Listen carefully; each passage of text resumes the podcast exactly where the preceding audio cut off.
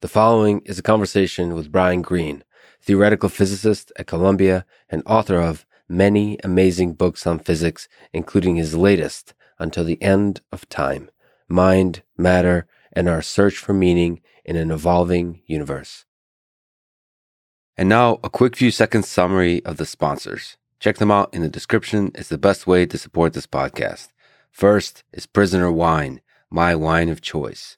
Second is Blinkist, the app I use to read summaries of books. Third is Element, my go-to electrolyte drink mix. Fourth is BetterHelp, an online therapy service. And fifth is NI, a company that helps engineers solve the world's toughest problems. So the choice is wine, books, electrolytes, mental health, or the power of engineering. Choose wisely, my friends. And now onto the full ad reads. As always, no ads in the middle. I try to make these interesting, but if you skip them, please still check out the sponsors. I enjoy their stuff. Maybe you will too. This show is brought to you by a new sponsor that I love called Prisoner Wine. My wine of choice, beautiful artwork on the bottle, delicious taste, especially their Prisoner Cabernet Sauvignon, paired, of course, for me, with a nice steak. There are few things I enjoy in life as much as a great red wine with a great steak. That is happiness for me. Maybe sitting across from an old friend, talking about life, the universe, or maybe not talking at all, just enjoying the food. Go to theprisonerwine.com slash Lex for 20% off plus shipping included on your first purchase. We can toast to the holidays together with the same wine if you go to theprisonerwine.com slash Lex. That's theprisonerwine.com slash Lex. Offer is valid on first time online orders only for U.S. residents of legal drinking age through the end of December 2021. Other exclusions may apply. Please enjoy wines responsibly. This show is also brought to you by Blinkist, my favorite app for learning new things. Blinkist takes the key ideas from thousands of nonfiction books and condenses them down into just 15 minutes that you can read or listen to. My recommendation here are endless. Maybe the big books that pop to mind are Sapiens, Meditations by Marcus Aurelius, Beginning of Infinity uh, by David Deutsch, Obviously, I, I love that book and Blinkist does a great job of summarizing it. The Snowden book is on there. I mean, the list goes on and on. I enjoy using Blinkist to remind me of the core ideas from the books I've read, but I also use it to help me select the books that I'm going to read in the future. Go to Blinkist.com slash Lex to start your free seven day trial and get 25% off of a Blinkist premium membership. That's Blinkist.com slash Lex spelled B-L-I N-K-I-S-T, blinkist.com slash Lex. This episode is also brought to you by Element Electrolyte Drink Mix, spelled L-M-N-T. To do low carb diets correctly, I think the number one thing you have to get right is electrolytes, specifically sodium, potassium, and magnesium. Element is my go-to drink. I don't know how many I drink a day, but it's a lot. It's delicious. And like I said, it's essential to the kind of diet that I practice. So both the intermittent fasting part of it and also the, the keto or the carnivore part of it. And honestly, it's kind of magic how much of a difference uh, electrolytes make in a diet. So, uh, they call it the keto flu. So if you're not feeling well, getting the right amount of salt and water in your system, it's just, uh, it's incredible how much of a difference that makes. Olympians use it. Tech people use it. I swear by this stuff. Try it at drinkelement.com slash Lex. That's drinklmnt.com slash Lex. This episode is also brought to you by BetterHelp, spelled H-E-L-P help. They figure out what you need and match you with a licensed professional therapist in under 48 hours. When I was young, I've dreamed about being a psychiatrist. I was curious about the human mind and I thought one of the best ways, practically speaking, to explore the human mind is by interacting with individual people and uh, diving together deep into their mind. I got a little bit disillusioned by psychiatry as a discipline because uh, drugs became such a big part of that field, basically the prescription of drugs. But nevertheless, talk therapy is still part of that field and it's the thing I really uh, believe in. So I definitely think that should be part of the tools you use in your life is uh, therapy. BetterHelp, I think, is uh, definitely a great option to consider because it's easy, private, affordable, and available worldwide. Check them out at betterhelp.com slash Lex. That's betterhelp.com slash Lex. This show is also brought to you by NI, formerly known as National Instruments. NI is a company that has been helping engineers to solve the world's toughest challenges for 40 years. Their motto, probably one of my favorite mottos for a company, is engineer ambitiously. They have a podcast called Testing 123. They have amazing articles at ni.com slash perspectives covering engineers and innovators, and they emphasize the power of failure through testing. So fail often and fast in the beginning to figure out what the problems are so you can solve them before you deploy the system. That is engineering. That is what I love about engineering. It's deeply honest. You're confronting the realities, the physics of nature. Engineer ambitiously with NI at ni.com slash perspectives.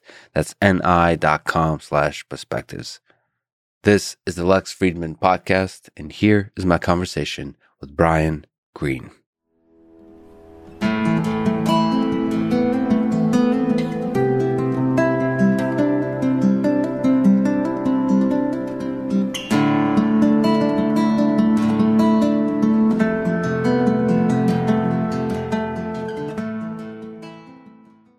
In your most recent book, Until the End of Time, you quote Bertrand Russell from a debate he had about God in 1948. He says, quote, So far as scientific evidence goes, the universe has crawled by slow stages to a somewhat pitiful result on this earth and is going to crawl by still more pitiful stages to a condition of universal death. If this is to be taken as evidence of purpose, I can only say that the purpose is one that does not appeal to me. I see no reason, therefore, to believe in any sort of God. That's quite uh, a depressing statement.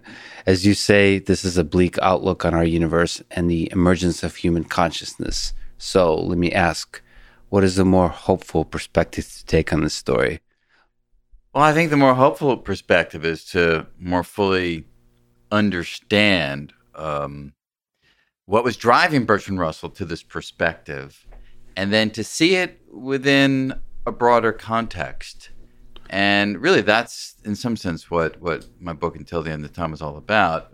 But in brief, I would say that there's a lot of truth to what Bertrand Russell was saying there. When you look at the second law of thermodynamics, which is the underlying scientific idea that's driving this notion that everything's going to wither, decay, fall apart, yeah, that's true.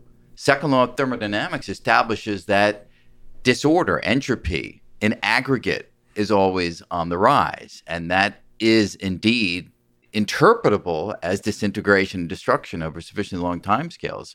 But my view is when you recognize how special that makes us that we are these exquisitely ordered configurations of particles that only will last for a blink of an eye in cosmological time like terms. The fact that we're here and we can do what we do, to me, that's just really something that inspires gratitude and wonder and, and a sense of, of deep purpose by virtue of being these unique collections of entities that happen to rise up, look around, and try to figure out where we are and what the heck we should do with our time. So it's not that I would disagree with Bertrand Russell in terms of the basic physics and the basic unfolding, but I think it's really a matter of the slant that you take on what it means for us. So maybe we'll skip around a bit, but let me ask the biggest possible question. Then you said purpose. So what's the meaning of it all? Then is uh, is there a meaning to life that we can take from this, from this brief emergence of complexity that arises from simple things and then goes into a, a heat death that is once again returns to simple things as the march of the second law of thermodynamics goes on? I think there is, but I don't think it's a universal answer. And so I think throughout the ages, there has been a kind of quest for some final way of articulating meaning and purpose, whether it's God, whether it's love, whether it's companionship. I mean, many people put forward different ways of taking this question on. And there is no one right answer when you recognize deeply that the universe doesn't care. There is nothing out there that is the final answer. It's not as though we need a more powerful telescope and somehow, if we can look deeply into the universe, all will become clear. In fact, the deeper we've looked, both literally and metaphorically, into the universe and into the structure of reality, the more it's become clear that we are just a momentary byproduct of laws of physics that don't have any emotional content, they don't have any intrinsic sense of meaning or purpose.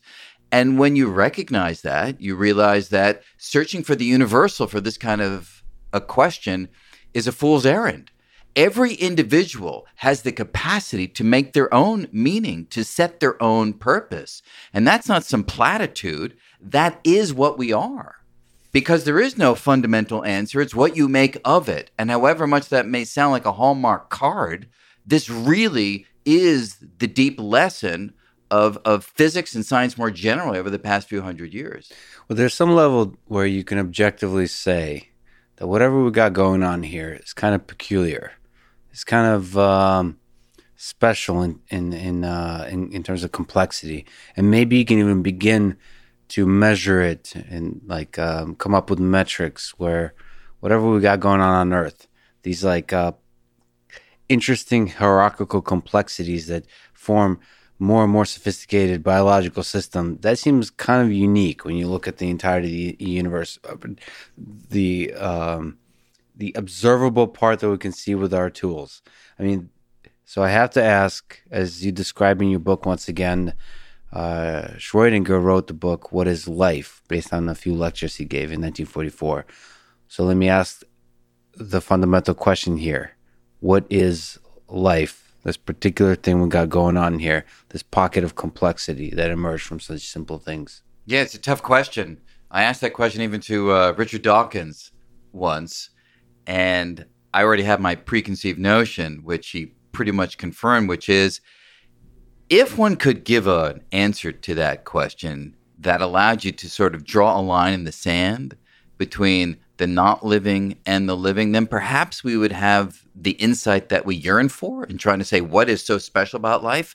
But the fact of the matter is, it's a continuum. There's a continuum from the things that we would typically call non living, inanimate, to the things that we obviously call animate and full of the currents of life. Somewhere in there, it is a question of the complexity of the structure, the ability of the structure to take in raw material from the environment and process it through a metabolism that allows the structure to extract energy and to release entropy to the wider environment. Somewhere in those collections of biological processes is the necessity or the necessary ingredients and processes for life. But drawing that line in the sand is not something that we're able to do. But I would agree with you it's deeply peculiar. It may, in fact, be unique, but it may not. It could be that the universe is such that under fairly typical conditions, a star that's a well ordered source of low entropy energy, that's what the sun is, together with a planet being bathed by that low entropy energy, together with a surface that has enough of the raw constituents that we recognize are fairly commonplace result of supernova explosions where a star spews forth the result of the nuclear furnace that is the core of a star. It could be that all you need are those fairly commonplace conditions and maybe life naturally forms. Look the james webb space telescope right is going up hopefully in december. Mm-hmm. and one of the one of the goals of that mission is to look at atmospheres around distant planets and perhaps come to some sense of how special or not life or life, life as we know it is in the universe. Which part of the story of life, let's stick to Earth for a second, do you think is the uh, is the hardest? If you were like a, a betting man, like which part is the hardest to uh, make happen? Is it the origin of life? Again, we haven't drawn the line of where, as you say, uh, the line between a rock and a rabbit. Uh, that part is it uh, complex organisms like multicellular organisms? Is it uh, crawling out of the ocean where the fish somehow figured out how to crawl around? Is it then the uh, us Homo sapiens, as we like to think of ourselves, special and intelligent? Uh, or is it somewhere in between, as you also talk about? Again, very hard to know at which point this consciousness yeah emerge like if you if you were to sort of took a, a survey and made bets about other earth-like planets in the universe where do you think they get stuck the most well i would certainly say if we're going to go all the way to conscious beings like ourselves i would put it at the onset of consciousness which again i think is a continuum i don't think it is something that you can draw the line in the sand but there are obvious circumstances, there are obvious creatures such as ourselves where we do recognize a certain kind of self reflective conscious awareness. And if we think about what it would require for a system of living beings to acquire consciousness, I think that's probably the hardest part because look, take Earth and recognize that it weren't for you know, some singular event 65 million years ago where this large rock slams into planet Earth and wipes out the dinosaurs, maybe the dinosaurs would still rule the planet and they may well have not developed the kind of conscious awareness that we have. So, for billions of years on this planet, there was life that didn't have the kind of conscious awareness that we have. And it was an accidental event in astrophysical history that allowed a mammalian species like us to ultimately be the end product. And so, yeah, I could imagine there's a lot of life out there, but perhaps none of it's wondering what's the meaning of life or trying to make sense of it.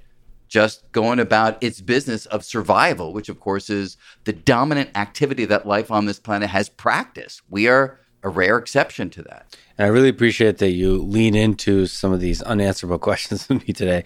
But the so you think about consciousness not as like a phase shift, a binary zero one. You think uh, it was a continuum that humans somehow are maybe some of the most conscious beings on Earth. So you're so. I mean, people will dispute that. Yes, I mean, well, and, yeah. and, it's a very hard argument. People will make. dispute that. Rocks probably will stay quiet on the matter. Maybe not, right? for the moment, they're waiting for their opportunity. But but uh, but I, I I agree that um, look, even when you and I look at each other, I am not fully convinced mm-hmm. that you're a conscious being, right? I mean, I think that you are. It's on to me. I mean, your behavior is such yes. that that's the best explanation for what's going on. But of course, we're all in the position of only having direct awareness of our own conscious being. And therefore, when it comes to other creatures in the world, we're in a similar state of ignorance regarding what's actually happening inside of their head, if they have a head.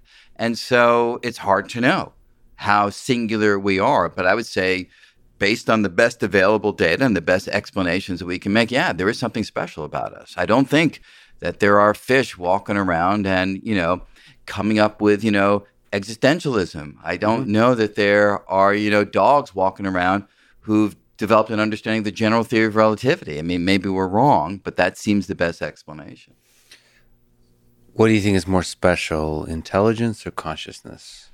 I think consciousness, and I think that there's um, a deep connection between these ideas. They are distinct, but they're deeply connected. But look, I mean, to me, and to, of course, many philosophers who actually coined a name for this, the hard problem of consciousness, you know, David Chalmers and others. As a physicist, I look out at the world and I see its particles governed by physical law. We can name them. You know, we got electrons, we got quarks that come in various flavors and so forth. We have a list of ingredients that science has revealed. And we have a list of laws that seemingly govern those ingredients. And and nowhere in there is there even a hint that when you put those particles together in the right way, an inner world should turn on. And it's not only that there's no hint, it's insane. I mean, it's ridiculous. How could it be that a thoughtless, passionless, emotionless particle, when grouped together with compatriots, somehow can yield something so deeply foreign to the nature of the ingredients themselves? So, so answering that question, I think, is among the deepest and most difficult questions that we face. Do you think it is, in fact, a really hard problem? Or is it possible? I think you mentioned in your book that it's just like a, almost like a side effect. It's an emergent thing that's like, oh, it's nice. It's like a nice little feature. yeah. Well, I mean, when people use the phrase hard problem, I mean, they mean in a somewhat technical sense that it's trying to explain something that seems fundamentally unavailable to third party objective mm-hmm. analysis, right? I'm the only one that can get inside my head and I can tell you a lot about what's happening inside my head right now. It's reflected in what I'm saying, and you mm-hmm. can try to deduce things about what's going on inside my head, but you don't have access to it in the way that I do. And so it seems like a fundamentally different kind of problem from the ones that we have successfully dealt with over the course of centuries in science where we look at the motion of the moon. Everybody can look. Everybody can measure it. We look at you know the properties of hydrogen when you shine lasers on. Everybody can look at the data and understand it. And so it seems like a fundamentally different problem. And in that sense it seems like it is hard mm-hmm. relative to the others. But i do think ultimately that the explanation will be as you recount i think that a hundred years from now, or maybe it's a thousand. It's hard to predict the time scale for developments, but I think we'll get to a place where we'll look back and kind of smile at those folks in the 20th century and before, 21st century and before, who thought consciousness was so incredibly mysterious when the reality of it is, eh, it's just a thing that happens when particles come together. And, and however mysterious that feels right now, I think, for instance, when we start to build conscious systems, you know, things that, mm-hmm. you know, you're more familiar with than I am, when we start to build these artificial systems and those systems report to us, I'm feeling sad. Yeah, I'm feeling anxious. Yeah, there's a world going on inside here. I think the mystery of consciousness will just begin to evaporate. Well, that's first of all beautifully put, and I agree with you completely. Just the way you said it, it'll begin to evaporate.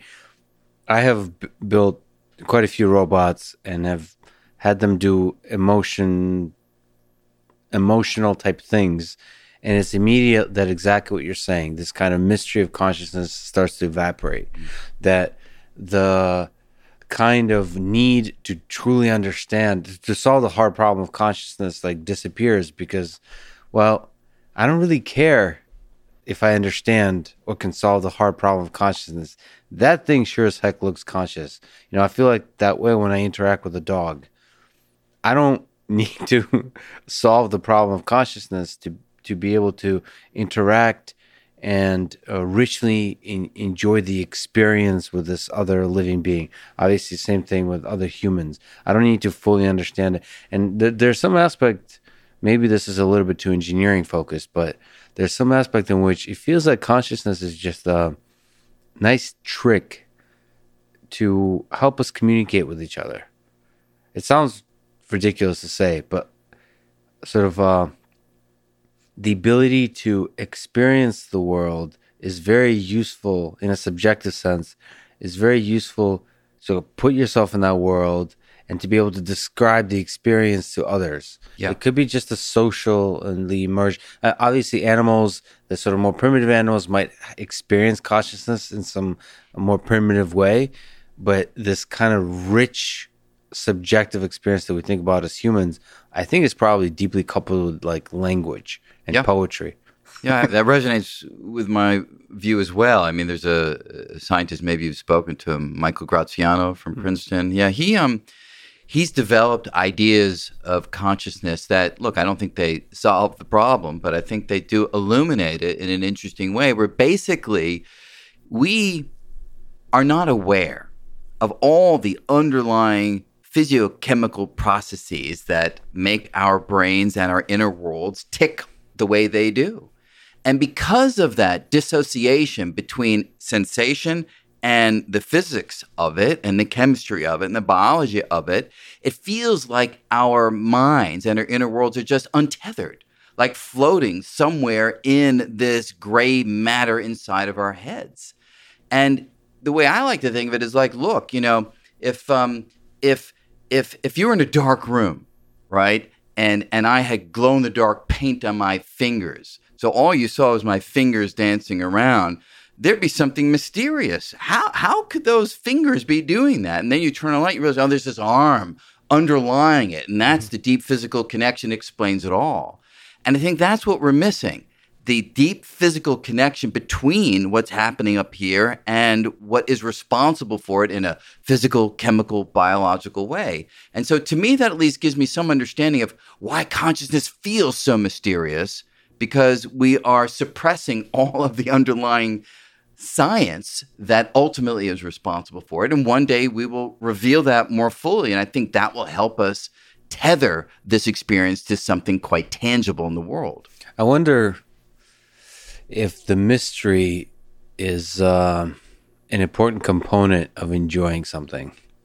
So once once we know how this thing works, maybe we uh, will no longer enjoy like this conversation. We'll seek other sources of enjoyment, but there's uh, this is again from an engineering perspective. I wonder if the mystery is is an important component.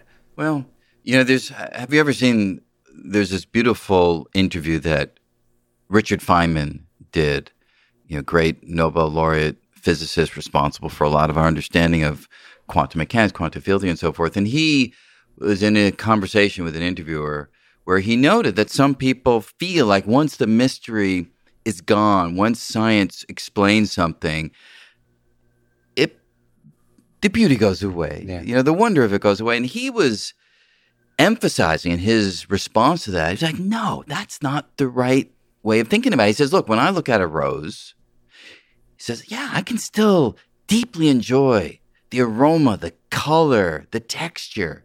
He says, but what I can do that you can't if you're not a physicist, I can look more deeply and understand where the red comes from, where the aroma comes from, where the structure comes from. He says, that only augments my wonder it only augments my experience. It doesn't flatten it or, or take away from it. So I, I sort of, right. yeah. Well, I sort of take that as a bit of a of a motto in some sense that that there is a wonder that comes from a kind of ignorance. And I don't mean that in a derogatory sense, but just from not knowing. So there is a wonder that comes from mystery. There's another kind of wonder that comes from knowing and, and, and, and deep knowing. And I think that kind of wonder has its own special character that in some ways can be more gratifying. I hope uh, he's right. I hope you're right. And but there's also I remember he, he he said something about like an like science is an onion or something like that. You can peel back. You keep yeah. keep keep peeling back. I mean, there is also when you understand something, there's always a sense that there's more mystery to understand. Like you never get to the bottom of the yeah. the mystery. But I think it's also different than, you know, I don't think you can analogize, say, to a magician, right? a magician, you know, does some trick. You learn how it's done. It's like, oh my God, that was, that's ridiculous right. when you find, but, but nature is perhaps the best magician if you want to mm-hmm. try to make the analogy there, because when you peel things back and you understand how it is that things have color and you have electrons dancing from one orbital to another, emitting photons at very particular wavelengths that are described by these beautiful equations of quantum electrodynamics, part of which that Feynman developed. It gives you a greater sense of awe when the curtain is pulled back mm. than what happens in other circumstances where it does flatten it completely. Yeah, it's very possible then, say in physics, that we arrive at a theory of everything that unifies the laws of physics and has a very strong understanding of the fabric of reality. Even like from the very for the Big Bang to, to today, it's possible that that understanding is only going to uh, elevate our appreciation of this whole thing. Yeah, I think it will. I think it will. I mean, I think it has. It has so far. But the other side of it, which you which you emphasize, is it's not like science somehow reaches an end, right? There are certain categories of questions that do reach an end. Mm-hmm. I think we one day will close the book on nature's ingredients and the fundamental laws. Mm-hmm. Now that we can't prove that. Maybe it goes on forever, smaller and smaller. Maybe there are deeper and deeper laws. But I, I don't think so. I think that there's going to be a collection of ingredients and a collection of basic laws. That chapter will close. Mm-hmm. But it's one chapter. Now we take that knowledge and we try to understand how the world builds the structures that it does, you know, from planets to people to black holes to the possibility of other universes. And every step of the way, the collection of questions that we don't know the answer to only blossoms. And so there's a there's a deep sense of gratification from understanding certain qualities of the world, but I would say that if you take a ratio of what we understand to the things that we know that we don't yet understand, that ratio keeps getting smaller and smaller because the things that we know that we don't understand grows larger and larger. Do you have a hope that we solve that theory of everything puzzle in, in the next few decades? So there's been a, a bunch of attempts from string theory to all, all, kinds of attempts at trying to solve quantum gravity or basically come up with a theory for quantum gravity there's a lot of uh, complexities to this. One, for experimental validation, you have to observe effects that are very difficult to uh, measure. So you have to build like that's like an engineering challenge. And then there's the theory challenge, which is like it seems very difficult to connect the laws of gravity to quantum mechanics. Do you have a hope, or are we hopelessly stuck? Well, I have to have to have a hope. I mean, it's in some sense, but I devote at least part of my professional life toward trying to make progress on. I'm glad you used the phrase quantum gravity. I'm not a great fan of the theory of everything phrase because it does make other scientists feel like if they're not working on this, what are they working on? Man, it's like, you know, there's not much left when you're talking about the theory of everything. Biology but, is just small details. Yeah, right. We'll exactly. yeah. So, so it is really trying to put gravity and quantum mechanics together. And uh, since I was uh, a college kid, I was uh, deeply fascinated with gravity. And as I learned quantum mechanics, the the notion of physicists being stumped on trying to blend them together, how could one not get fired up about maybe contributing something to that journey? And so we've been on this, you know, I've been on this for 30 years since I was a student. We we have made progress. We do have ideas. You mentioned string theory is one possible scenario. It's not stuck. String theory is a vibrant field of research that is making incredible progress, but we've not made progress on this issue of experimental verification, validation, which, as you know, it is a vital part of the story. So I would have hoped that by now we would have made contact with observation. If you would have interviewed me back in the 80s when I was, you know, a wild, bright eyed kid trying to make headway, working 18 hours a day on this sort of stuff, I would have said, yeah, by, by 2021, yeah, we're going to know whether it's right or wrong. We'll have made contact. I would have said, look, there may be certain mathematical puzzles that we've yet to work out, but we'll know enough to make contact with experiment. That has not happened. On the other hand, if you would have interviewed me back then and asked me, will we be able to talk about detailed qualities of black holes and understand them at the uh, the level of detail that we actually I, I would have said no. I, I don't think that we're going to be able to do that. Will we have a uh, an exact formulation of string theory in certain circumstances? No I don't think we're going to have that and yet we do. Mm. so it's just to say you don't know where the progress is going to happen but yes I do hold out hope that maybe before I move on to wherever. I don't think there is an after, but I, I, I, would love before I leave this earth to to know the answer. But you know, science and the universe, it's not about pleasing any individual. It is what it is, and so um, we just press onward, and we'll see where it goes. So, in terms of string theory, if I just look from an outsider's perspective currently at the theoretical physics community, string theory as a theory was as a theory has been very popular for for a few decades, but has recently fallen out of favor. Or at least there's been like, you know, it became more popular to kind of ask the question: Is string theory really the answer? Where do you fall on this? Like, how do you make sense of this puzzle? Why do you think it has fallen out of favor? Yeah, so I, I would actually challenge the statement that's fallen out of favor. I would say that any field of research, when it's new and it's the, the mm-hmm. bright, shiny bicycle that no one has yet seen on that block, yeah, it's going to attract attention. And uh, the news outlets are going to cover it and students are going to flock to it, sure.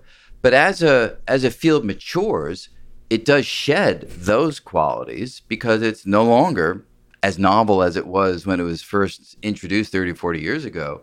But you need to judge it by a different standard. You need to judge it by is it making progress on foundational issues, deepening our understanding of the subject? And by that measure, string theory is is is scoring very high. Now, at the same time, you also need to judge whether it makes contact with experiment, as we discussed before, too. And on that measure, we're still challenged. So I would say that many string theorists, myself included, are, are very sober about the theory. It, it has the tremendous progress that it had 30, 40 years ago. That hasn't gone away, but we've become better equipped at assessing the long journey ahead. Hmm. And that was something that we weren't particularly good at back, say, in the 80s. Look, when I was just starting out in the field, there was a sense of physics is about to end. String theory is about to be the be all and end all final unified theory, and that will bring this chapter to a close. Now, I have to say, I think it was more the younger physicists who were saying that some of the more seasoned, even if they were pro string theory at the time, I don't know if they were rolling their eyes, but they knew yeah. that was going to be a long, long journey. I think people like, you know, John Schwarz, one of the founders of string theory, Michael Green, no relation to me, founders of the theory, uh, Edward Witten, you know, one of the main people driving the theory back then and today. I think they knew that we were in for a long haul. And and that's the nature of science. Quick hits that resolve everything, few and far between. And so, if you were in for the quick solution to the big questions of the world, then you would have been disappointed. And I think there were people who were disappointed and moved on and work on other subjects. If you were in in the way that Einstein was in for a lifetime of investigation to try to see where what the answers to the deep questions would be, then I think string theory has been a rich source of of material that has kept so many people deeply engaged in moving the frontier forward. There's a few qualities about string theory which are weird. I mean, a lot of physics is just weird and beautiful.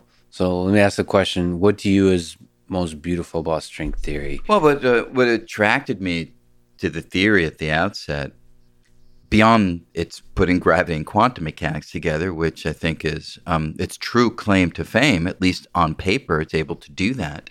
What attracted me to the theory was the fact that it requires extra dimensions of space. Mm-hmm.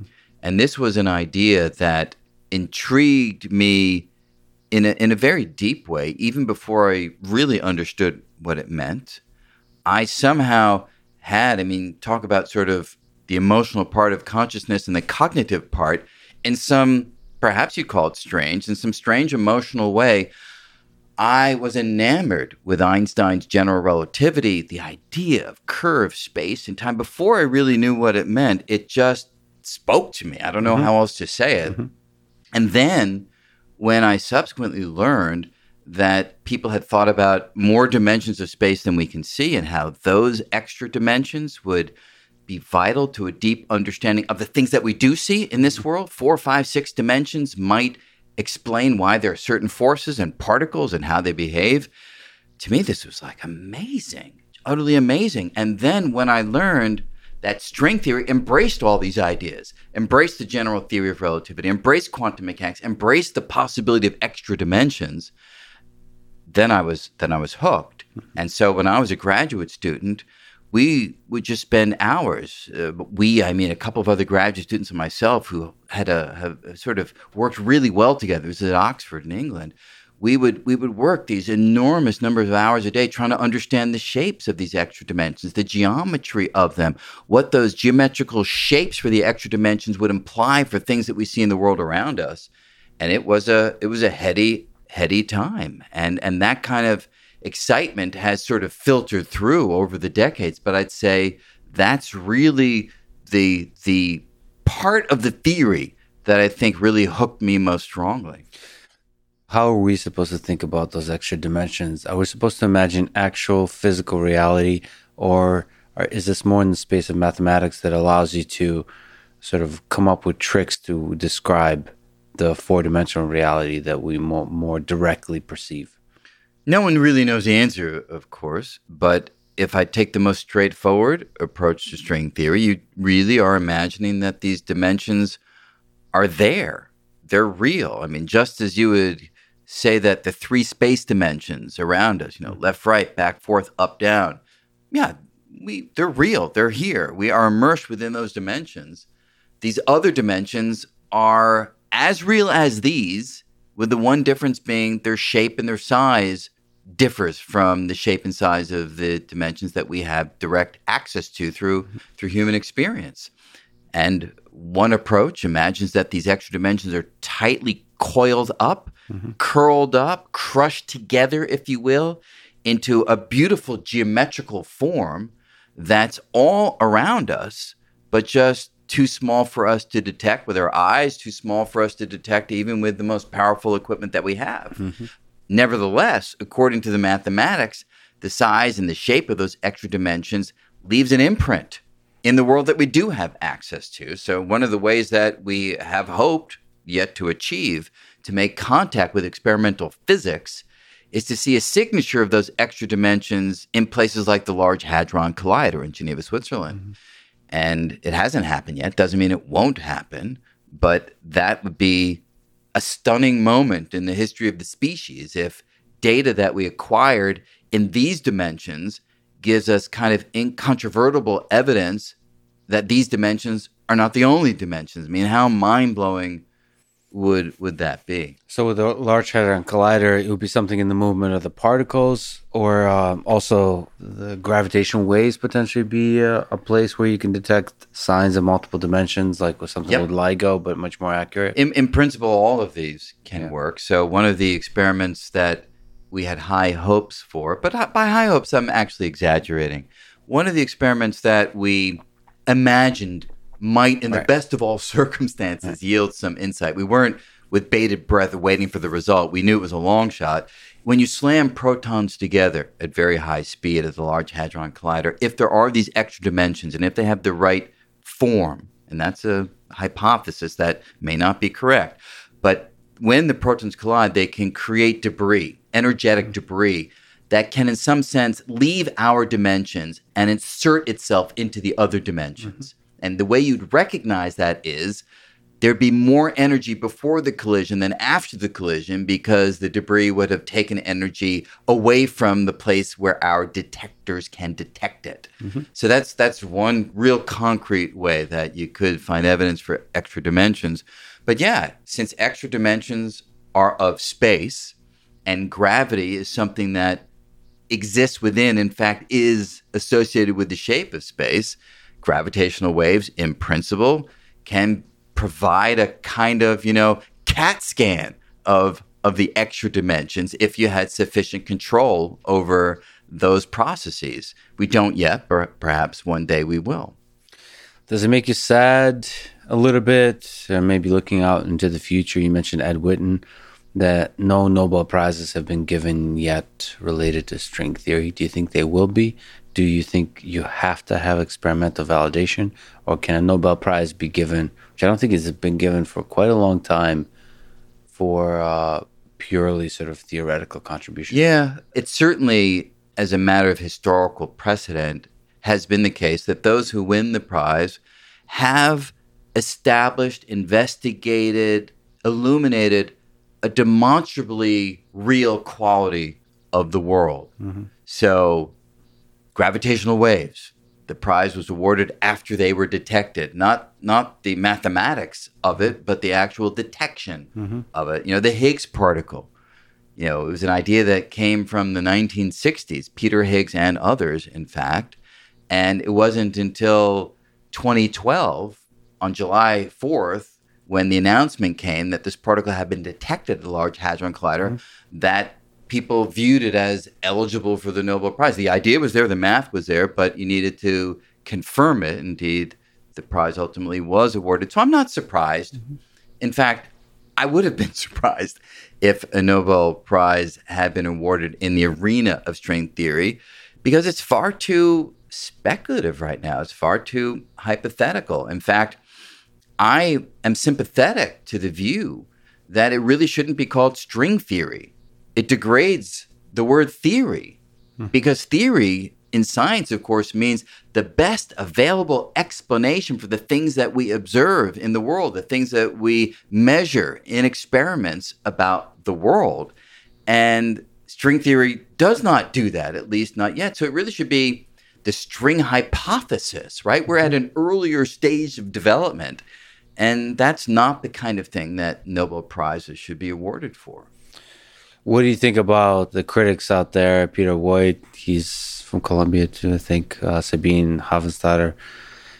Is that a healthy thing, or should we sort of focus on sort of the optimism of of these hypotheses? Yeah, it's actually a good way that you frame it because I'm always somewhat repelled by views of the world that start from the negative, try to cut down an idea, try to say that's the wrong way of thinking about things, and so on. I'm much more drawn, maybe because I'm an optimist, I don't know, mm-hmm. I'm, I'm much more drawn to those who go out into the world with new ideas Yeah.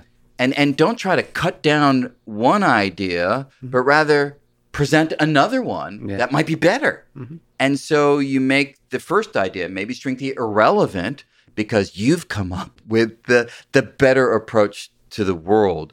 So do I think it's healthy? Look, I think having a wide range of views and perspectives is generally a healthy thing. I think it's good to have uh, arguments within a subject in order that you stay fresh and you stay focused on the things that matter. But in the end of the day, I think it's a more vital contribution to give us something new rather than to criticize something that's there.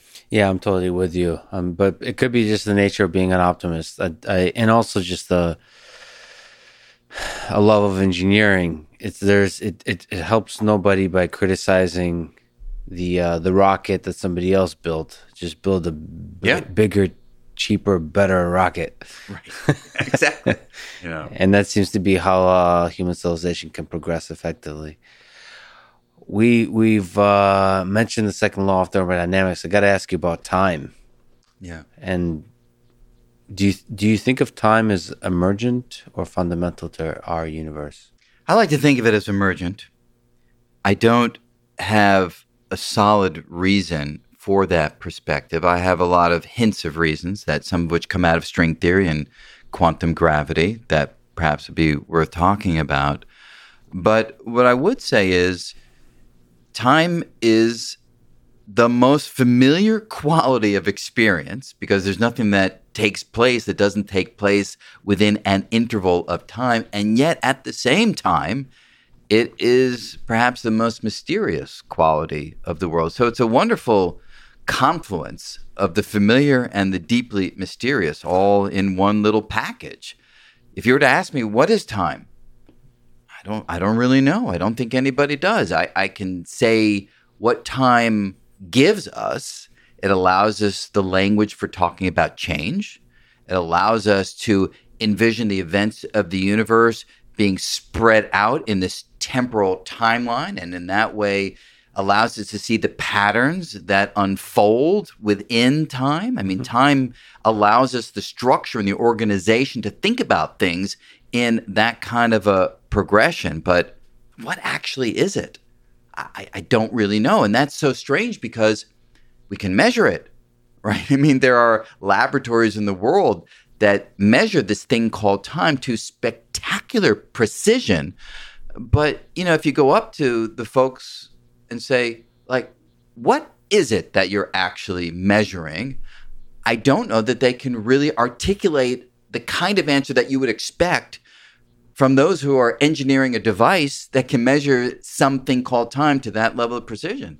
So it's a very curious combination. What do you make of the one way feeling of causality? Like, is causality uh, a, a, thing, or is that too just a human uh, story that we put on top of this emergent phenomenon of time? I don't know. Um, I can give you my, my guess and my intuition about it.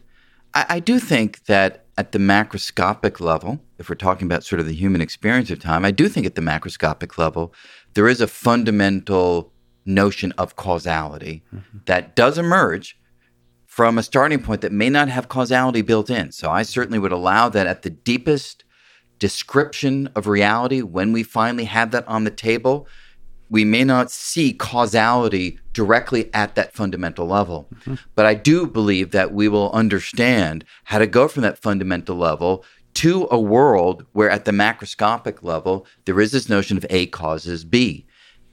A notion that Einstein deeply embraced in his special theory of relativity, where he showed that time has qualities that we wouldn't expect based on experience.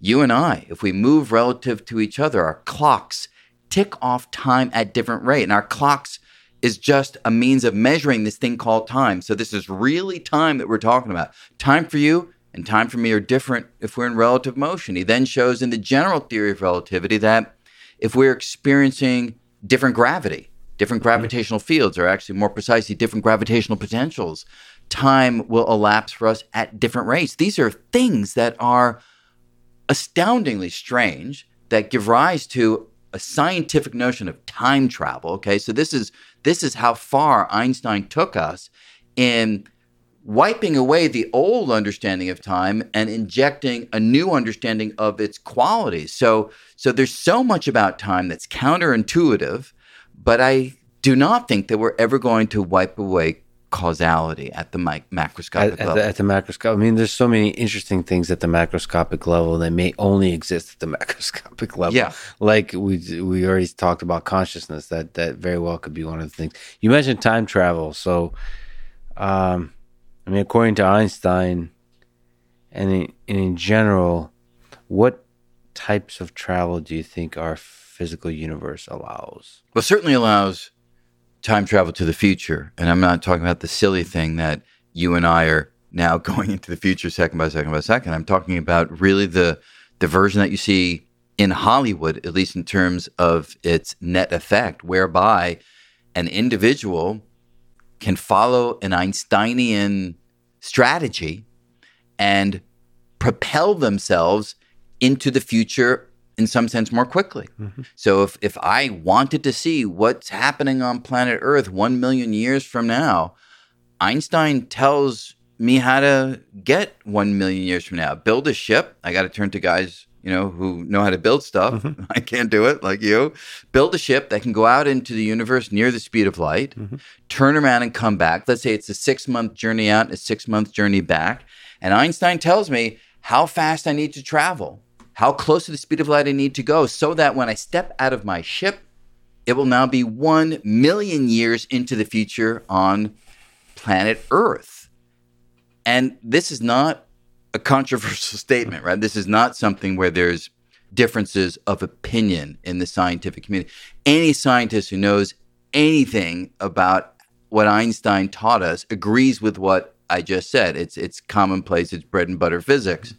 And so that kind of travel to the future is absolutely allowed by the laws of physics. There are engineering challenges, there, there are technological challenges. They're close to, to, the speed of light yeah, part, yeah. Yeah, and there are there are even biological challenges, right? There are G forces that you're going to experience. You know, so there's all sorts of stuff embedded in this. But those I will call the details.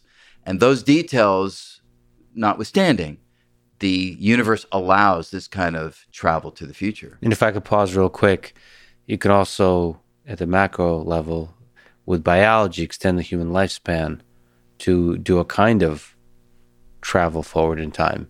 if, if you expand how long we live, Yeah. that's a way to, from a perspective of an observer, a conscious observer that is a human being, you're essentially traveling forward in time by allowing yourself to live long enough to see the thing. Yes. So that's in the space of biology. Uh, what about traveling back in time? Yeah, that's the um that is a natural next question, especially if you uh if you're doing if you're going on one of these journeys. Is it a one-way journey or Yeah. can you can you come back? And yeah, the, the physics community doesn't speak with a unified voice on this as yet, but I would say that the dominant perspective is that you cannot get back. Now, having said that, there are proposals that serious people have written papers on regarding hypothetical ways in which you could travel to the past. And we- we've seen some of these. Again, Hollywood loves to take the most sexy ideas of physics and build narratives around them. This idea of a wormhole, like uh, Jodie Foster in Contact went through a wormhole. Uh, Deep Space Nine Star. I'm sure there are many other examples where these ideas that I've probably never even seen.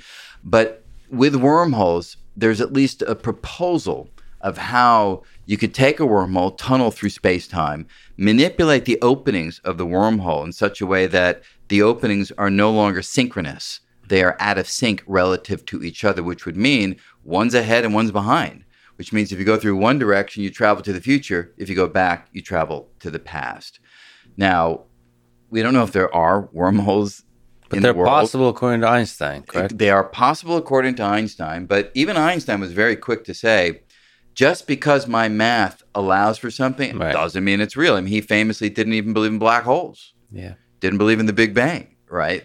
And yet the big the, the black hole issue has really been settled now. We mm-hmm. have radio telescopic photographs of the black hole in M87. It was in newspapers around the world just a couple of years ago. So so it's just to say that just because it's in Einstein's math, um, it doesn't mean it's real. But yes, it is the case that wormholes are allowed by Einstein's equations, and in principle, you can imagine, you know, putting electric charges on the openings of the wormhole, allowing you to tow them around in a manner that could yield this temporal asymmetry between them. Maybe you tow one of the mouths to the edge of a black hole.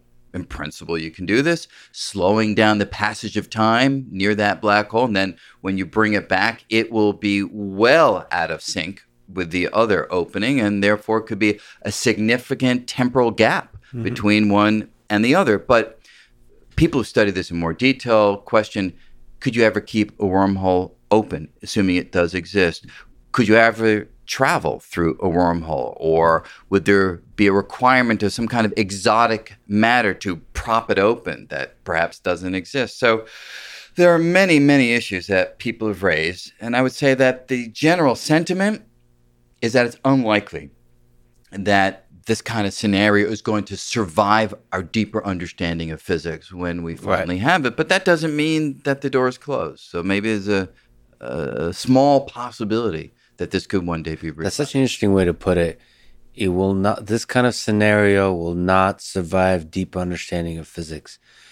It's an interesting way to put it because it makes you wonder what kind of scenarios will be created by our deeper understanding of physics. Maybe, uh, sorry to go crazy for a second, but if you have like the panpsychism idea that consciousness permeates all matter, maybe traveling in that, whatever laws of physics the consciousness operates under, or something like that, in that view of the universe, if we somehow are able to understand that part, maybe traveling is super easy. yeah. You- No, look, yeah. it, it, it does not follow the constraints of the speed of light.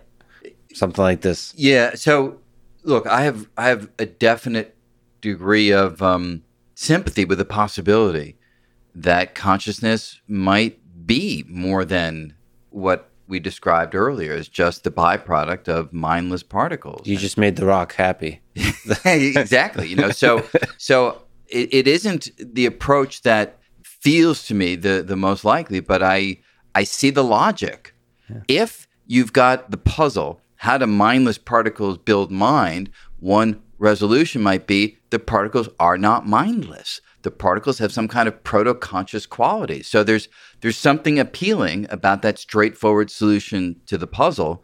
And if that's the case, if we do live in a panpsychist world where there's a degree of consciousness residing in everything in the world around us, then yes, I do think some interesting possibilities might emerge where maybe there's a way of communing with physical reality in a in a deeper way than we have so far. I mean, we as human beings, a vital part of our existence is human to human communication, contact. We live in social groups and that's what it's allowed us to get to the place where we've gotten. Imagine that we have long missed that there's other consciousness out there mm-hmm. and some kind of relationship or communion with that larger conscious possibility would take us to a different place. Now, do I do I buy into this yet? I don't. I don't see any evidence for it. But do I have an open mind and allow for the possibility in the future? Yeah, I do. So if that's not the case, and you have these simple particles that at the macro level emerges some interesting stuff like consciousness. Another thing you write about in the Until the End of Time book is the the the thing that it seems to emerge at the macro level is the feeling like uh, that like there's a free will, mm. like we decide to do stuff. And you have a really interesting take here, which is no, there's not a free will. I'm just gonna speak for you, and then you sure. can correct me. No, there's not a free will, but there is an experience of freedom. Yeah, yeah. can uh, which I I really love. So where does the experience, where does freedom come from if we don't have any kind of physics based free will? Yeah, and and so the idea follows naturally from all that we've been talking about. Let's make the assumption that all there is in the physical universe is stuff governed by laws. We may not have those laws, may, may not know what the fundamental stuff is yet, but everything we know in science points in the direction that it's physical stuff governed by universal laws. And that being the case, or that being the assumption, then you come to a particular collection of those ingredients called a human being. And that human being has particles that are fully governed by physical law. And when you then recognize that every thought that we have, every action that we undertake is just the motion of particles. When I'm thinking thoughts right now, of course, at this level of description, it is the motion of particles cascading down various neurons inside of my head and so on. And every single one of those motions, collectively and individually, is fully governed by these laws that we perhaps don't have yet, but we imagine one day we will. That leaves no opportunity for any kind of freedom to break free from the constraint of physical law.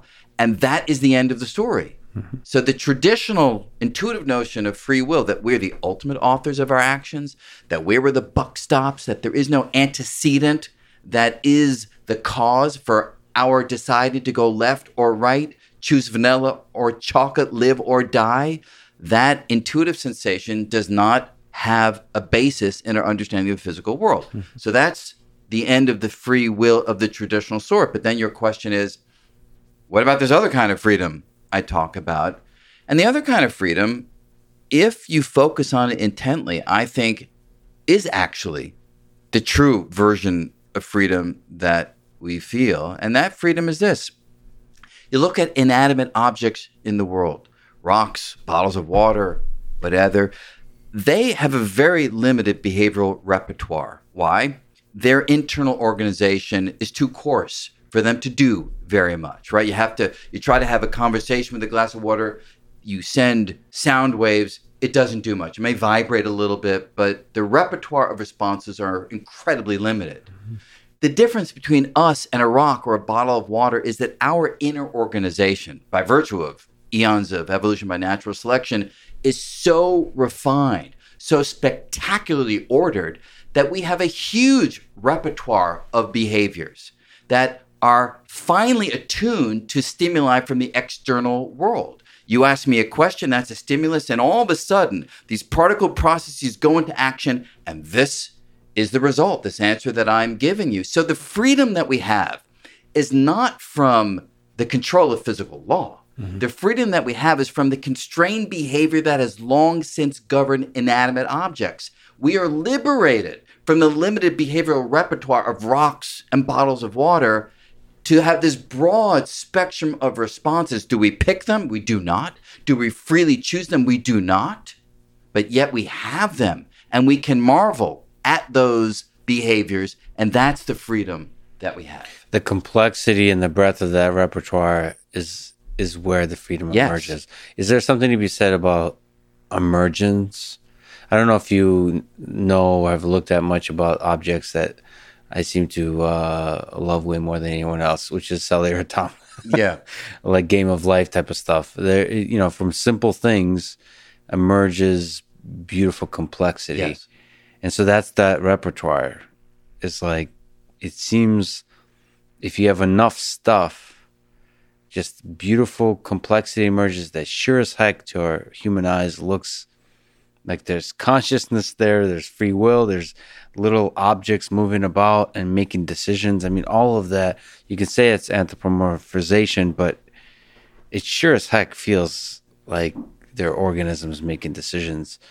Um, What what is that that emergence thing? Is that is that within the realm of physics to understand? Is it uh, is it within the realm of poetry? Cause what is that like Well- complex systems emergence? Is what is that? Will that ever be understood by science? So here's here's the way that I think about it. So there are clearly qualities of the world that emerge on macroscopic scales. Our sense of beauty, wonder, consciousness, all these kinds of qualities. Do I feel that they ultimately are explainable from the laws of physics? I do. There is nothing that's not ulti- ultimately explainable with the laws of physics from this physicalist perspective, which is what I take. So you got the particles, you got the laws, and you have things that emerge from the choreographed motions of those particles. But is that the best language for talking about these emergent qualities? Usually not.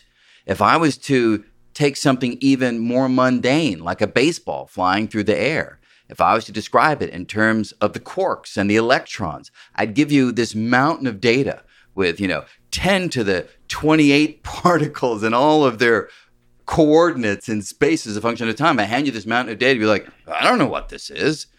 And then if you really were clever and you look at, oh, it's a baseball, just described in the in the least economical way possible. It is much more useful and insightful to talk about the baseball flying through the air. Similarly, there are things at the macroscopic level like human experience and human emotion and human action and the sensation of free will that we undeniably all have, even if it itself doesn't have a basis in our understanding of the physical world. It's useful to talk about things in this very human language. Hmm. And so, yes, it's vital to talk about things in the poetic language of human experience, but do not lose sight of the fact, and some people do, they say, oh, it's just an emergent phenomenon. Don't lose sight of the fact that emergent phenomena are emerging from this deeper understanding that comes from the reductionist account of physical law. And there's a lot of insight to come from that, such as the freedom that you thought that you had, the freedom of will that you thought you had, it doesn't have a basis in that reductionist account, so it's not real. So speaking of the poetry of human experience, you mentioned the images of the black holes. How did it make you feel a few years ago when that first image came out? It's truly amazing. A sense of, well, I guess the feeling was both amazing and and there was a little sense of um, jealousy is not quite the right word, but a sense of longing. Yeah, I think that's a better word because here's a subject that started with Einstein back in 1915, writes down the equations of the general theory of relativity. And then there are scores of individuals over the decades, you know, starting with people like Carl Schwarzschild, who analyze the equations, see the possibility of black holes. People develop these ideas. John Wheeler, all these greats of physics. It's still a hypothetical subject. It gets closer to reality through observations of the center of our galaxy, stars whipping around in a manner that could only really be explained by there being a black hole in the center of our galaxy, but it was still indirect.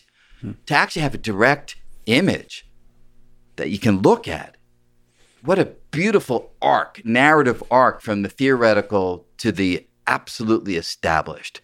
And that's what we hope will happen with other areas, for instance, string theory, right? I mean, wholly mathematical subject at the outset and still pretty much a wholly mathematical subject today.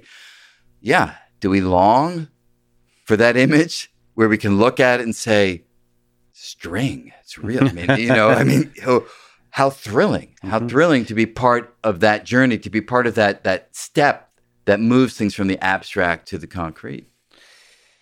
Yeah. Uh, so like the image of the DNA, the early images of the DNA, sure. for example. Uh, but there is something special. So the problem with strings is they're tiny, so it's harder to take a picture. I, in the in in the following sense, when you think of a black hole, I mean, you have a swirl of I guess what is I, I don't even know it's dust whatever light accreting and, onto the yeah. uh, event horizon and then there's darkness yeah. in the center and you you just imagine so that picture in particular I guess is of a gigantic black hole so you just I mean, it's yeah, terrifying. Billion, billion, billions of times the mass of the sun. Yeah, so it's it's both exciting and terrifying. I mean, I don't I don't know where you fall on the spectrum. I think it's exciting at first. Like the longer I think about it, every time I think about it, the more terrifying it becomes.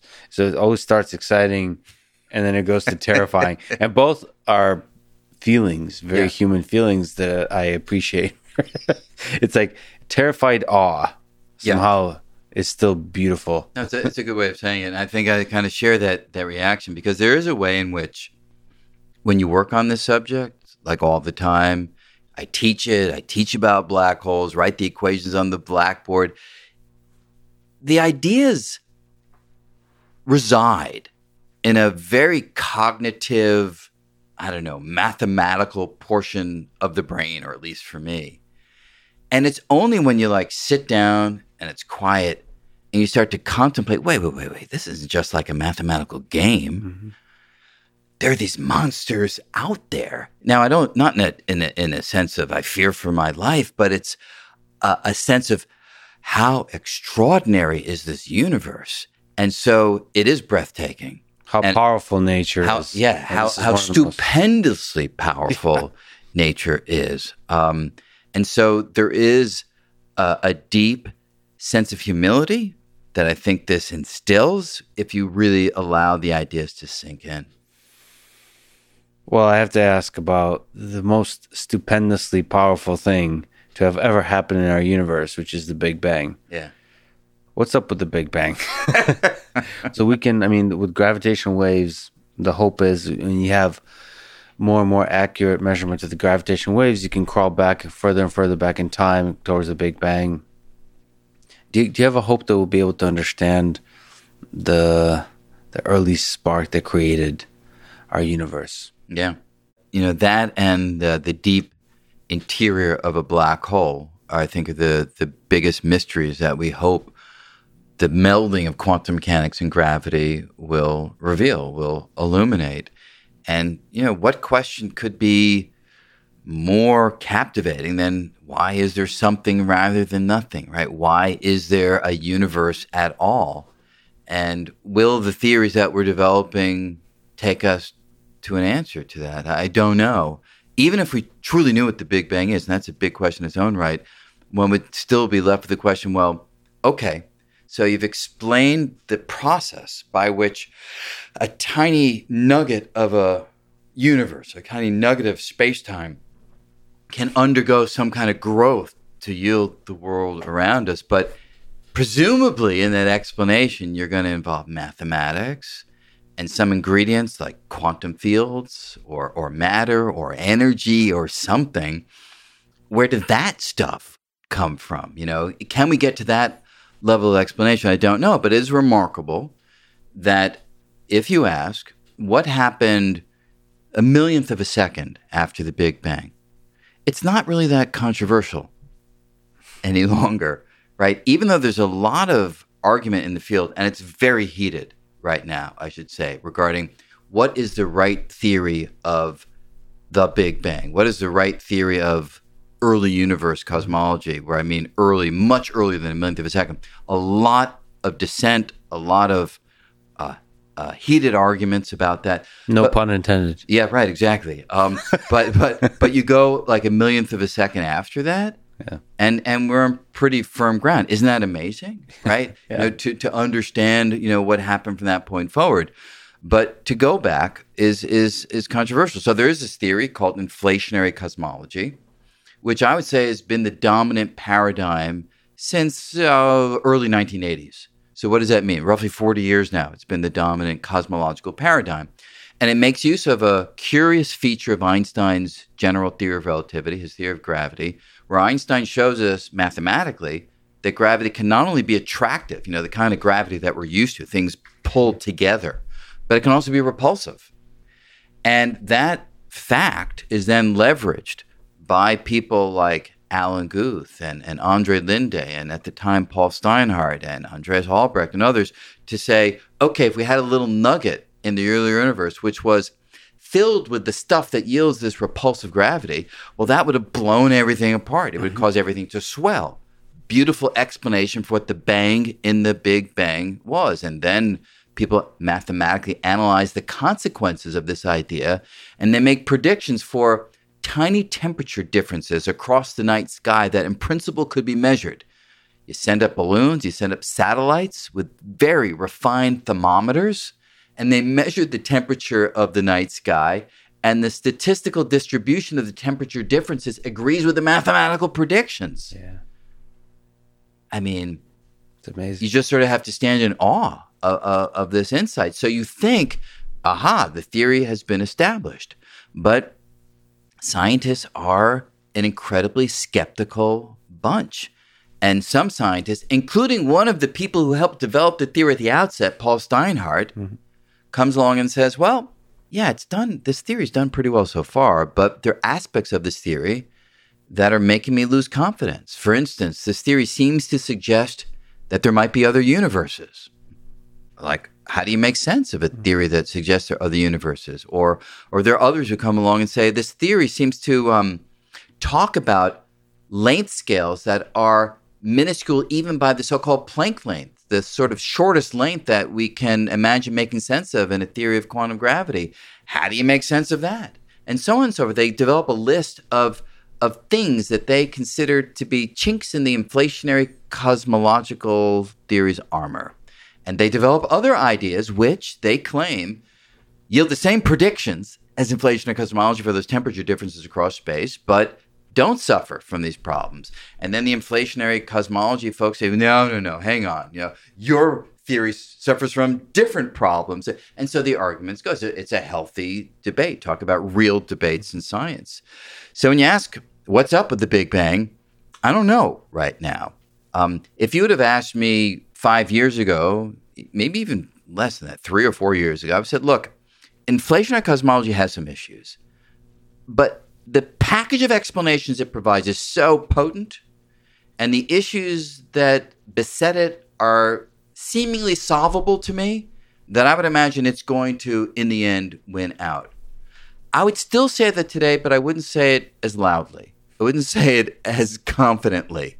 I think it's worth thinking about alternate ideas, and it could be the case that the paradigm at some point shifts.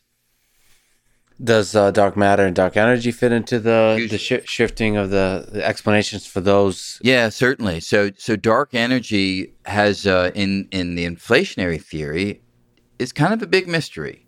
So, dark energy is the observational realization in the last twenty years that not only is the universe expanding, it's expanding ever more quickly.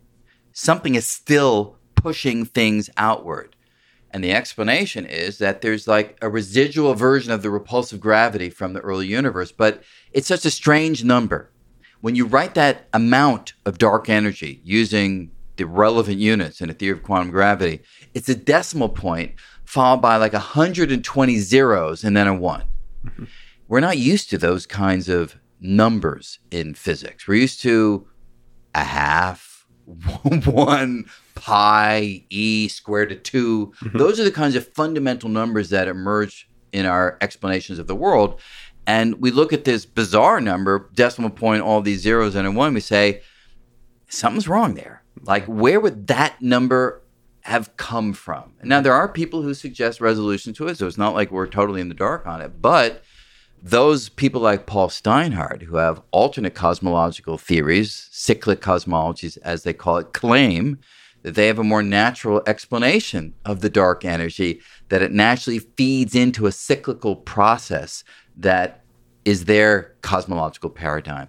So, yeah, if the cosmology should change, it's conceivable our view of dark energy may change from deeply mysterious to deeply integrated into a different paradigm. That is possible.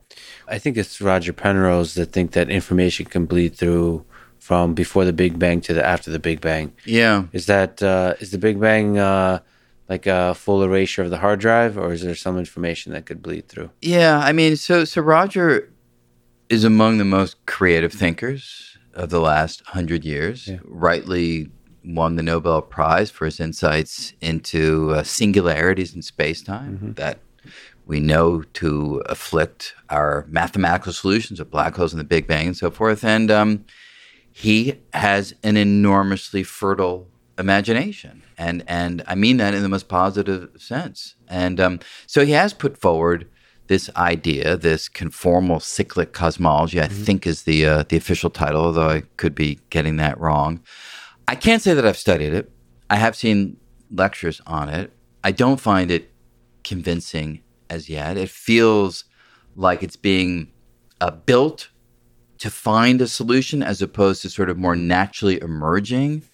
Um, maybe Roger would say otherwise, and I don't mean to in any way um, uh, cast aspersions on the work. It's, it's vital and interesting, and people are thinking about it.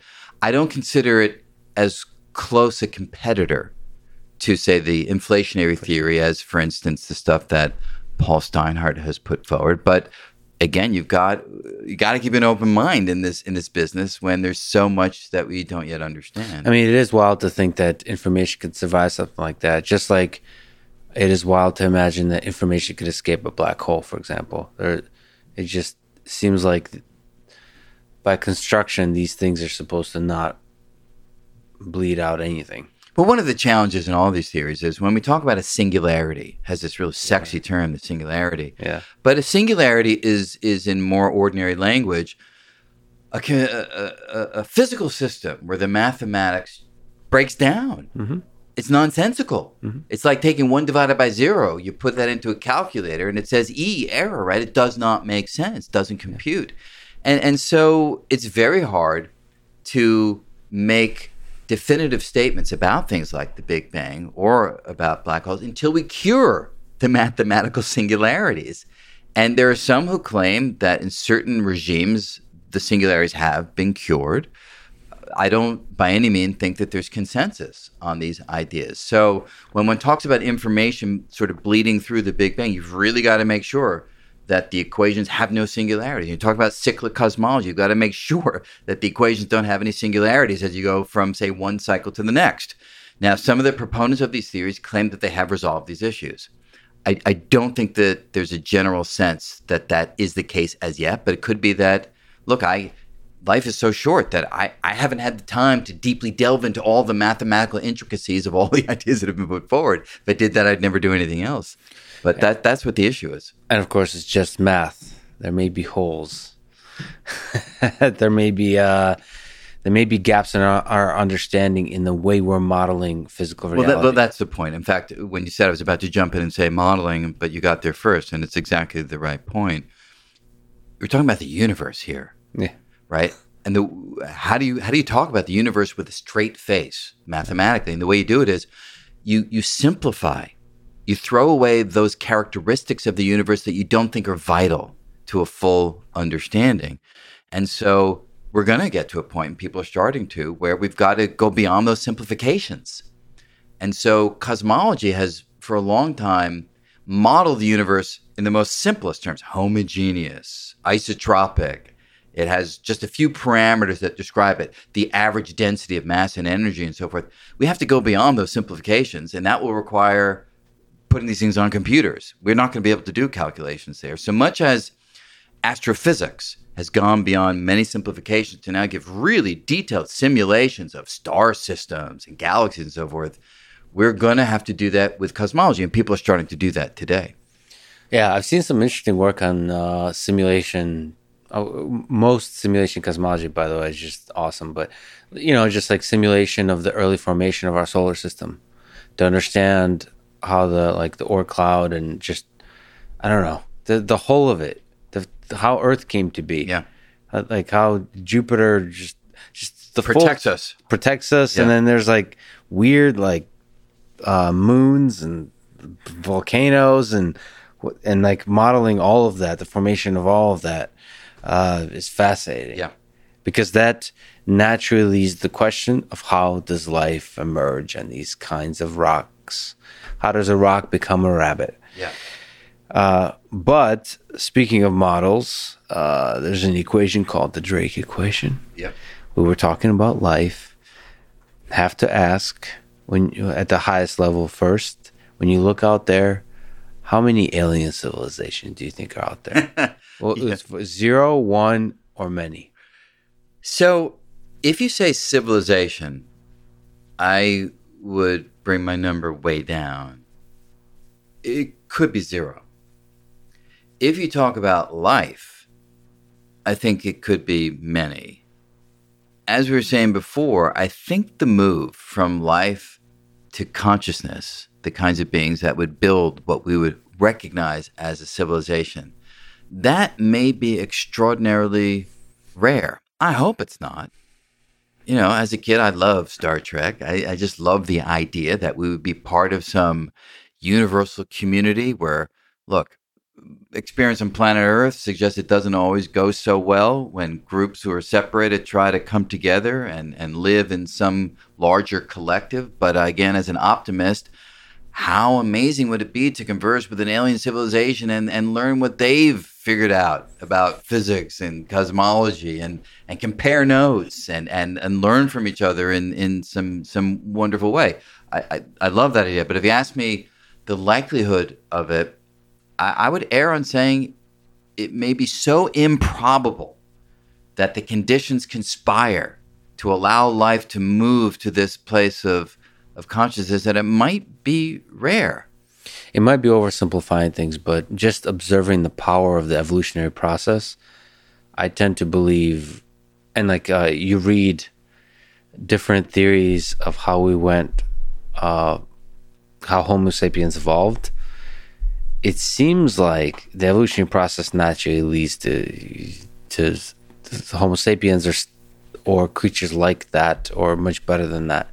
So t- to me, the there's several scary scenarios. So, uh, okay, the positive scenario is life itself is really difficult. So that origin of life is difficult. That's exciting for many reasons, because we might be able to prove that wrong easily in the near term by finding life elsewhere. Sure.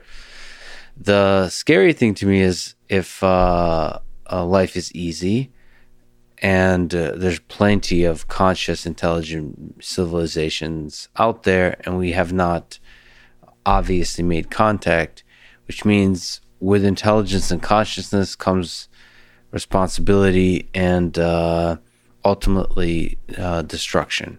So with power comes great responsibility, and then we end up destroying ourselves. That's the uh, the scariest. the The positive, I guess, version is that maybe we're being watched.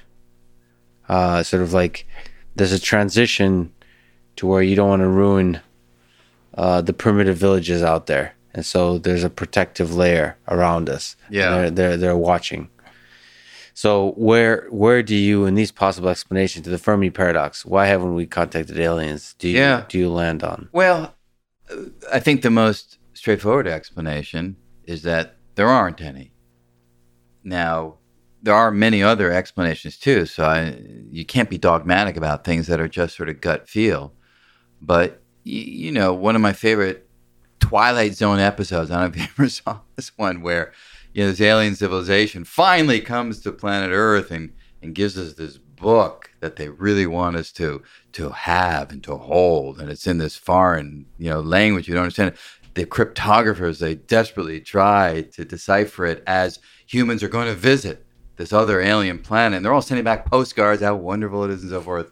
And they they finally the, decipher the title. It's to serve man, and everyone's so thrilled. Oh, they're here to serve us. It all makes sense. And then, just as one of the final cryptographers is going on to the alien ship, his his helper runs and says, "I've deciphered the rest of the book." To serve man, it's a cookbook, you know. So, you know, Yeah. so so yeah. Is that is, is that a, is that a possibility? Sure, you know. And and so could they be watching us and just sort of waiting for us to uh, get to a, a mature enough level? I don't know. It strikes me. Well, you know, I think it'd be better to have this conversation after the James Webb Telescope. I mean, I do think that um, if we look at the atmospheres of many planets, I mean, there's now an estimate now that there's on order of one planet per star on average. So we've long known that, you know, the galaxy, hundreds of billions of stars, numbers of galaxies, hundreds of billions of galaxies. So we're talking about hundreds of billions of hundreds of billions of planets. Oh my, you know. And if we start to survey some of these planets, and one after the other after the other, we just sort of find no evidence for any of the biological markers. It could be, of course, maybe life takes a, a radically different form. It'd be hard to know that. But I think, you know, that would at least give us some insight on the life question. But I just don't see how we get insight on the civilization or consciousness question without, you know, the direct connection. And and it strikes me that if consciousness is ubiquitous, let's say life is. Mm-hmm. I'm willing to grant that. If consciousness is also ubiquitous, then I don't understand why they haven't been here or why there hasn't been separate because presumably they should be much further ahead of us. How unlikely would it be that we're like, of all consciousness in the universe, we're the most advanced? Mm-hmm. That would be such a special place for human beings that it's hard for me to grant that as a likely possibility. Rather, I think we're kind of run of the mill. And there are many who are far more advanced than us. And I don't think that they would expend the energy to hide themselves. So, I don't so- think they care enough. and so I see that's actually what I I believe that there's uh, a very large number of civilizations that are far more advanced than us. But my sense is that humans are exceptionally limited, both in our direct sensory capabilities and our physics, our tools of of sensing. That just like with the string theory and the multiple dimensions, we're just not like it's like I honestly believe there could be stuff in front of our nose that we're just not seeing.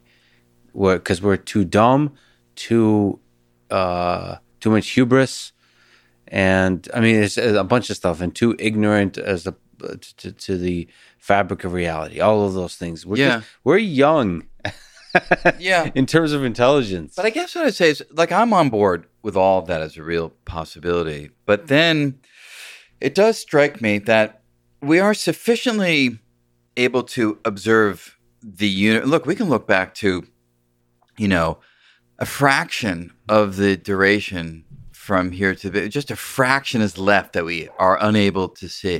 Um, so, however young we are, we have been able to sort of pierce the universe, and it just strikes me that there would be some signature, but maybe maybe that that's coming. But but look, having said that, I do look. I I I certainly note the fact that it's rare that I stoop down while walking in Manhattan and sort of dig up some ants in the bushes on the side of the street and talk to the ants, right? Because it's just not interesting to me. So if we're like the ants on the cosmological landscape, then yeah, I can imagine that the super advanced aliens would be like uh, like who would ever, you know, but but I feel like we're sufficiently advanced that there should be some signal signature of that, but maybe it's coming. I think the deeper fundamental problem between us and the ants is that we don't have a common language. It's not it's not the interest.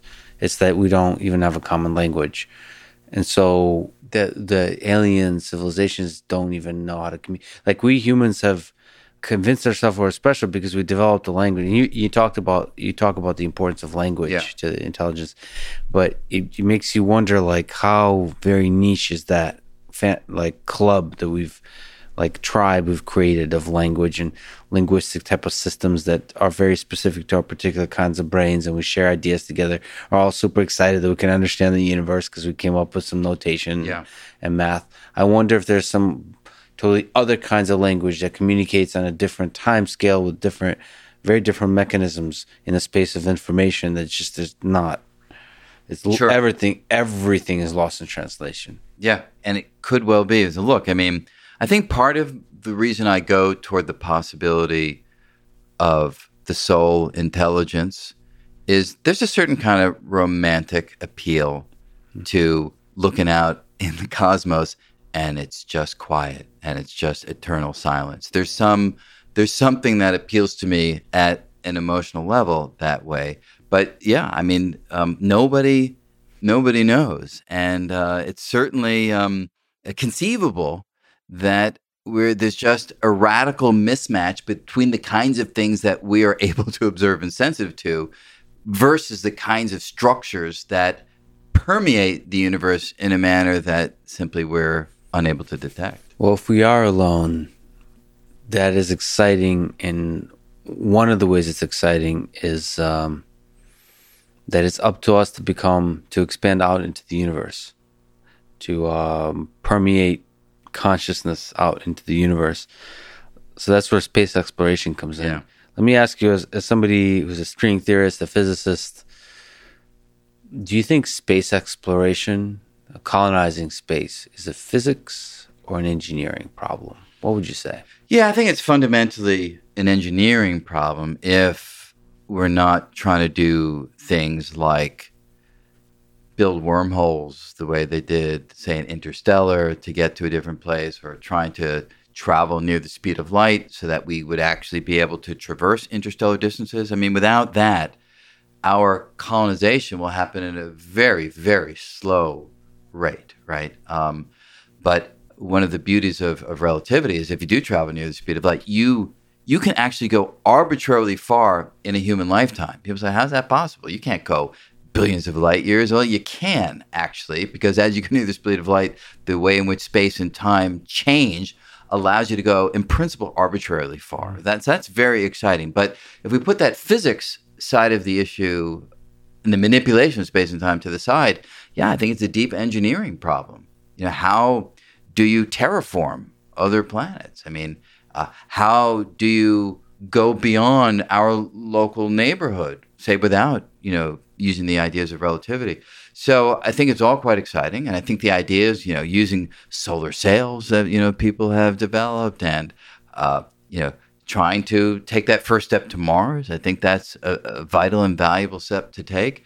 But yeah, I think these are fundamentally engineering challenges. Or extending the human lifespan through biology research, or um, maybe reducing what it means to be a human being into information and uploading certain parts Yep. of it. Maybe not all the full resolution of a human life, but maybe the essential things uh, like the DNA and be able to reconstruct that human being. Yep.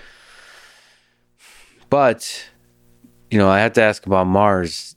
Uh, you know, do you, do you find the the dream of humans stepping on Mars, stepping foot first, but also colonizing Mars, um, one that's worth us fighting for? Yeah, hugely so. I mean, I think what we have long been, not always in the best way, is a species of explorers in the literal sense of traveling from one part of the world to another, or in the more metaphorical sense of trying to travel through our minds to the quantum realm or back to the Big Bang or to the center of black holes. So I think that's fundamentally part of, of the human spirit. So I do think that's a vital part of our heritage brought forward into its next incarnation.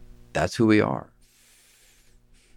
Do you think there'll be a, a day in the future where a human being is born on Mars and has to learn about his or her human origins on Earth? Like they'll have to read Yeah. in a book. Yeah, I don't think it'll be a book at that stage. It'll probably just be uploaded into the head or something, or you know, imprinted into the DNA, and then they just sort of sense it. But yeah, I think there's there's well, look, the the issue you raised before is the vital one. Is it the case that any sufficiently advanced civilization destroys itself? Is that sort of a a commonplace quality? I mean, that's the other potential answer to the Fermi paradox.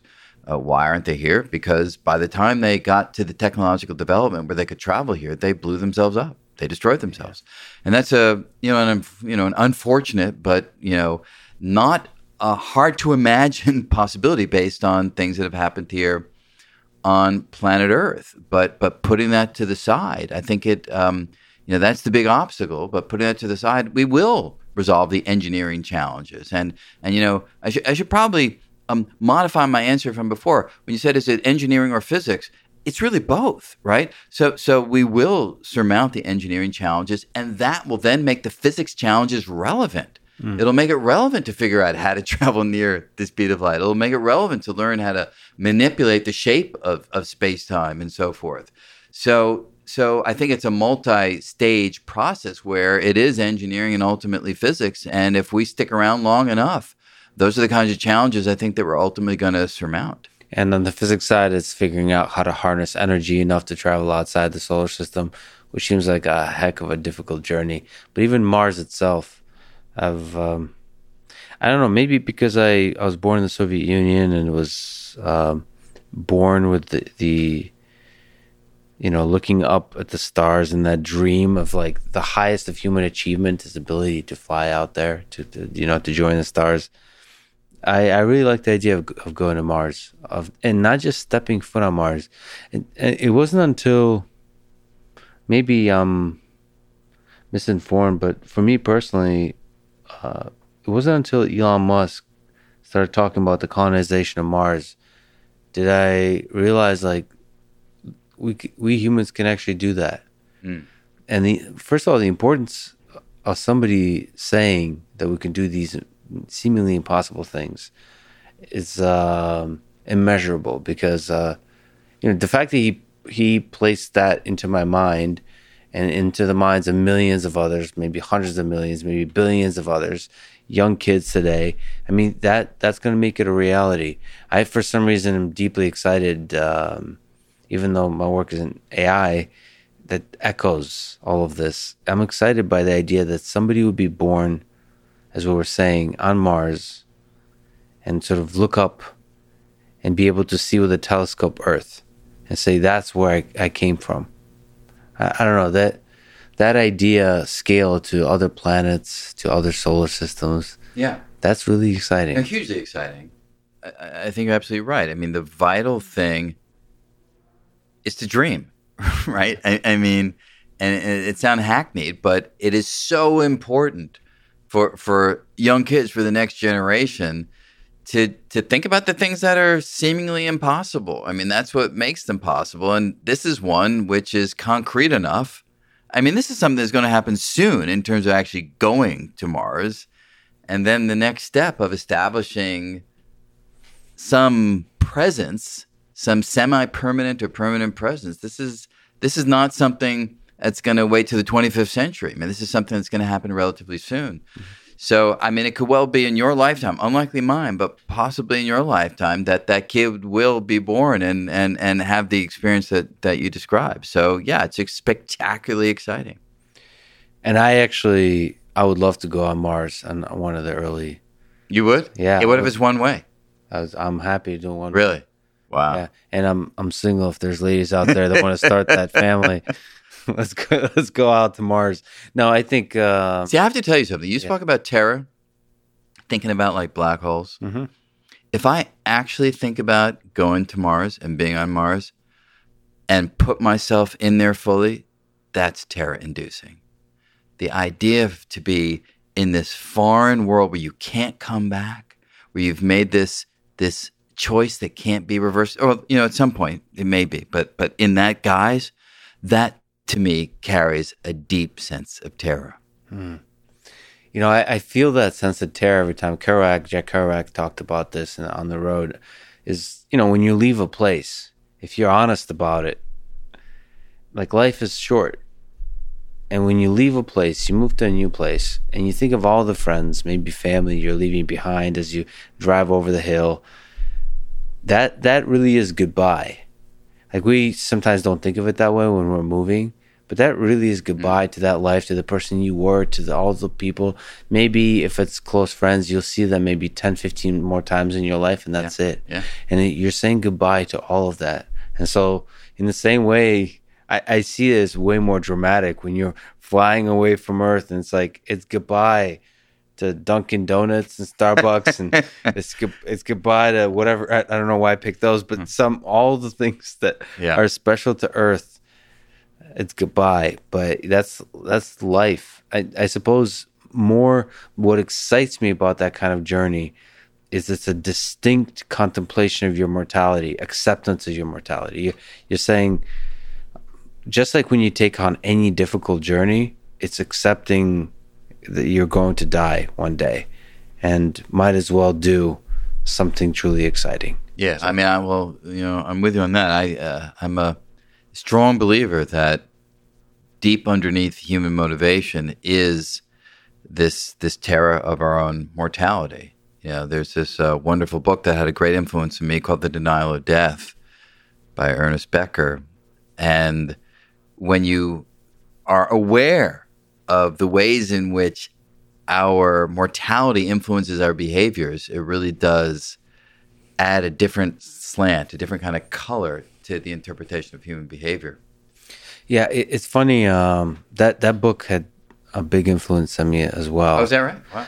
Um, and uh, terror management theory and and yeah. I again from an engineering perspective I don't know how many people that book influenced because I, I talk to people about the fear of death and it doesn't seem to be that fundamental to their experience and I don't think on the surface it's fundamental to my experience but it seems like an awfully in terms of we talk about models and string theory and theories in terms of theories of this macro experience of human life it seems like a heck of a good theory that the fear of death is at the kind of is the worm at the core. Yeah.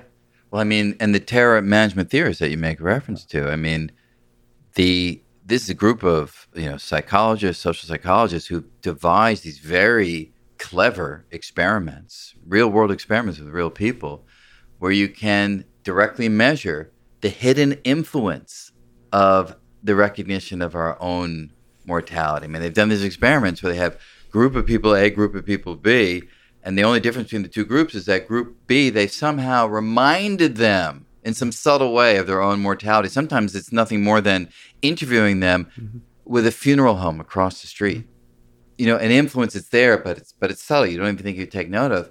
And they can find measurable effects that differentiate the two groups to a high degree of statistical significance in how they respond to certain challenges or certain kinds of questions that shows a direct influence of the reminder of their own mortality. And I've read a number of these studies, and they are really convincing. And so, yeah, I would say that the reason why so many people would say that, yeah, fear of mortality is not front and center in my worldview yeah, I don't really think about it much. It doesn't really matter too much. The reason why they're able to say that is because this thing called culture has emerged over the course of the last 10,000 years. Yeah. And part of the role of culture is to give us a means of not thinking about yeah. our mortality all the time, of not living in terror of the inevitable end which faces us all. So it's completely understandable that that's the response because that's what culture is at least in part for. It's at least possible that uh, the fear of death, the terror of your mortality, is the creative force that created all of the things around us at this human civilization. Yeah, well, and, and, I think about from an engineering perspective, uh, this is where I lose all of my robotics uh, colleagues. Is I feel like if you want to create intelligence, you have to also engineer in some kind of echoes of this kind of fear of uh, and not you know fear is such a complicated word, but kind of a, like a scarcity, uh, a scarcity of time, a scarcity of resources that creates a kind of anxiety. Like deadlines get you to do stuff, yeah. And there's something almost fundamental to that in terms of uh, human experience. Yeah, well, that's an interesting thought. So you're basically, in order to create a kind of structure that mirrors what we call consciousness, yes. you'd better have that structure confront the same kinds of yes. issues and terrors that, that, that, we do. Consciousness and suffering only makes sense in the context of death. If you want to, f- I feel like if you want to fit into human society, if you if you're a robot and if you want to fit into human society, you better have the same kind of existential dread, the same kind of fear of mortality. Yeah. Otherwise, you're not going to fit in. I, uh, it might be That's it might good. be wild, but it's at least like we're talking about all the theories that are at least worth consideration. I think that's a really powerful one, and f- uh, definitely one has uh, resonated with me. A- and um, definitely seems to capture something beautifully like real about the human condition. And I, I wonder, it's of course sucks to think that we need death to appreciate life. Um, but uh, that's just maybe the way it is. Well, it's interesting if this robotic or artificially intelligent system understands the world and understands the second law of thermodynamics and entropy, even an artificial intelligence will realize that even if its parts are really robust, ultimately it will disintegrate. Yeah. I mean, so the time scales may be different, but in a way, when you think about it, it doesn't matter. Once you know that you are mortal in the sense that you are not eternal, the time scale hardly matters Mhm. because it's it's either the whole thing or not. Because on the scales of eternity, any finite duration, however large, is effectively 0 on the scales of eternity. And so maybe it won't be so hard for an artificial system to feel that sense of mortality because it will recognize the underlying physical laws and recognize its own finitude. And then it'll be us and robots drinking beers, looking up at the stars, and just, uh, you know, uh, having a good laugh in awe of the whole thing. Yeah. I think that's a pretty good way to end it, talking about the fear of death. We started talking about the meaning of life and ended on the fear of death. Brian, it's just an incredible conversation. My pleasure. Thank you. I enjoyed it enormously. really, really enjoyed it. It's been a long time coming. I'm a huge fan of your work, a huge fan of your writing. Thanks Thank for you. talking today, Brian. Thank you. Thanks for listening to this conversation with Brian Greene. To support this podcast, please check out our sponsors in the description. And now, let me leave you with some words from Bill Bryson. Physics is really nothing more than a search for ultimate simplicity. But so far, all we have is a kind of elegant messiness. Thank you for listening and hope to see you next time.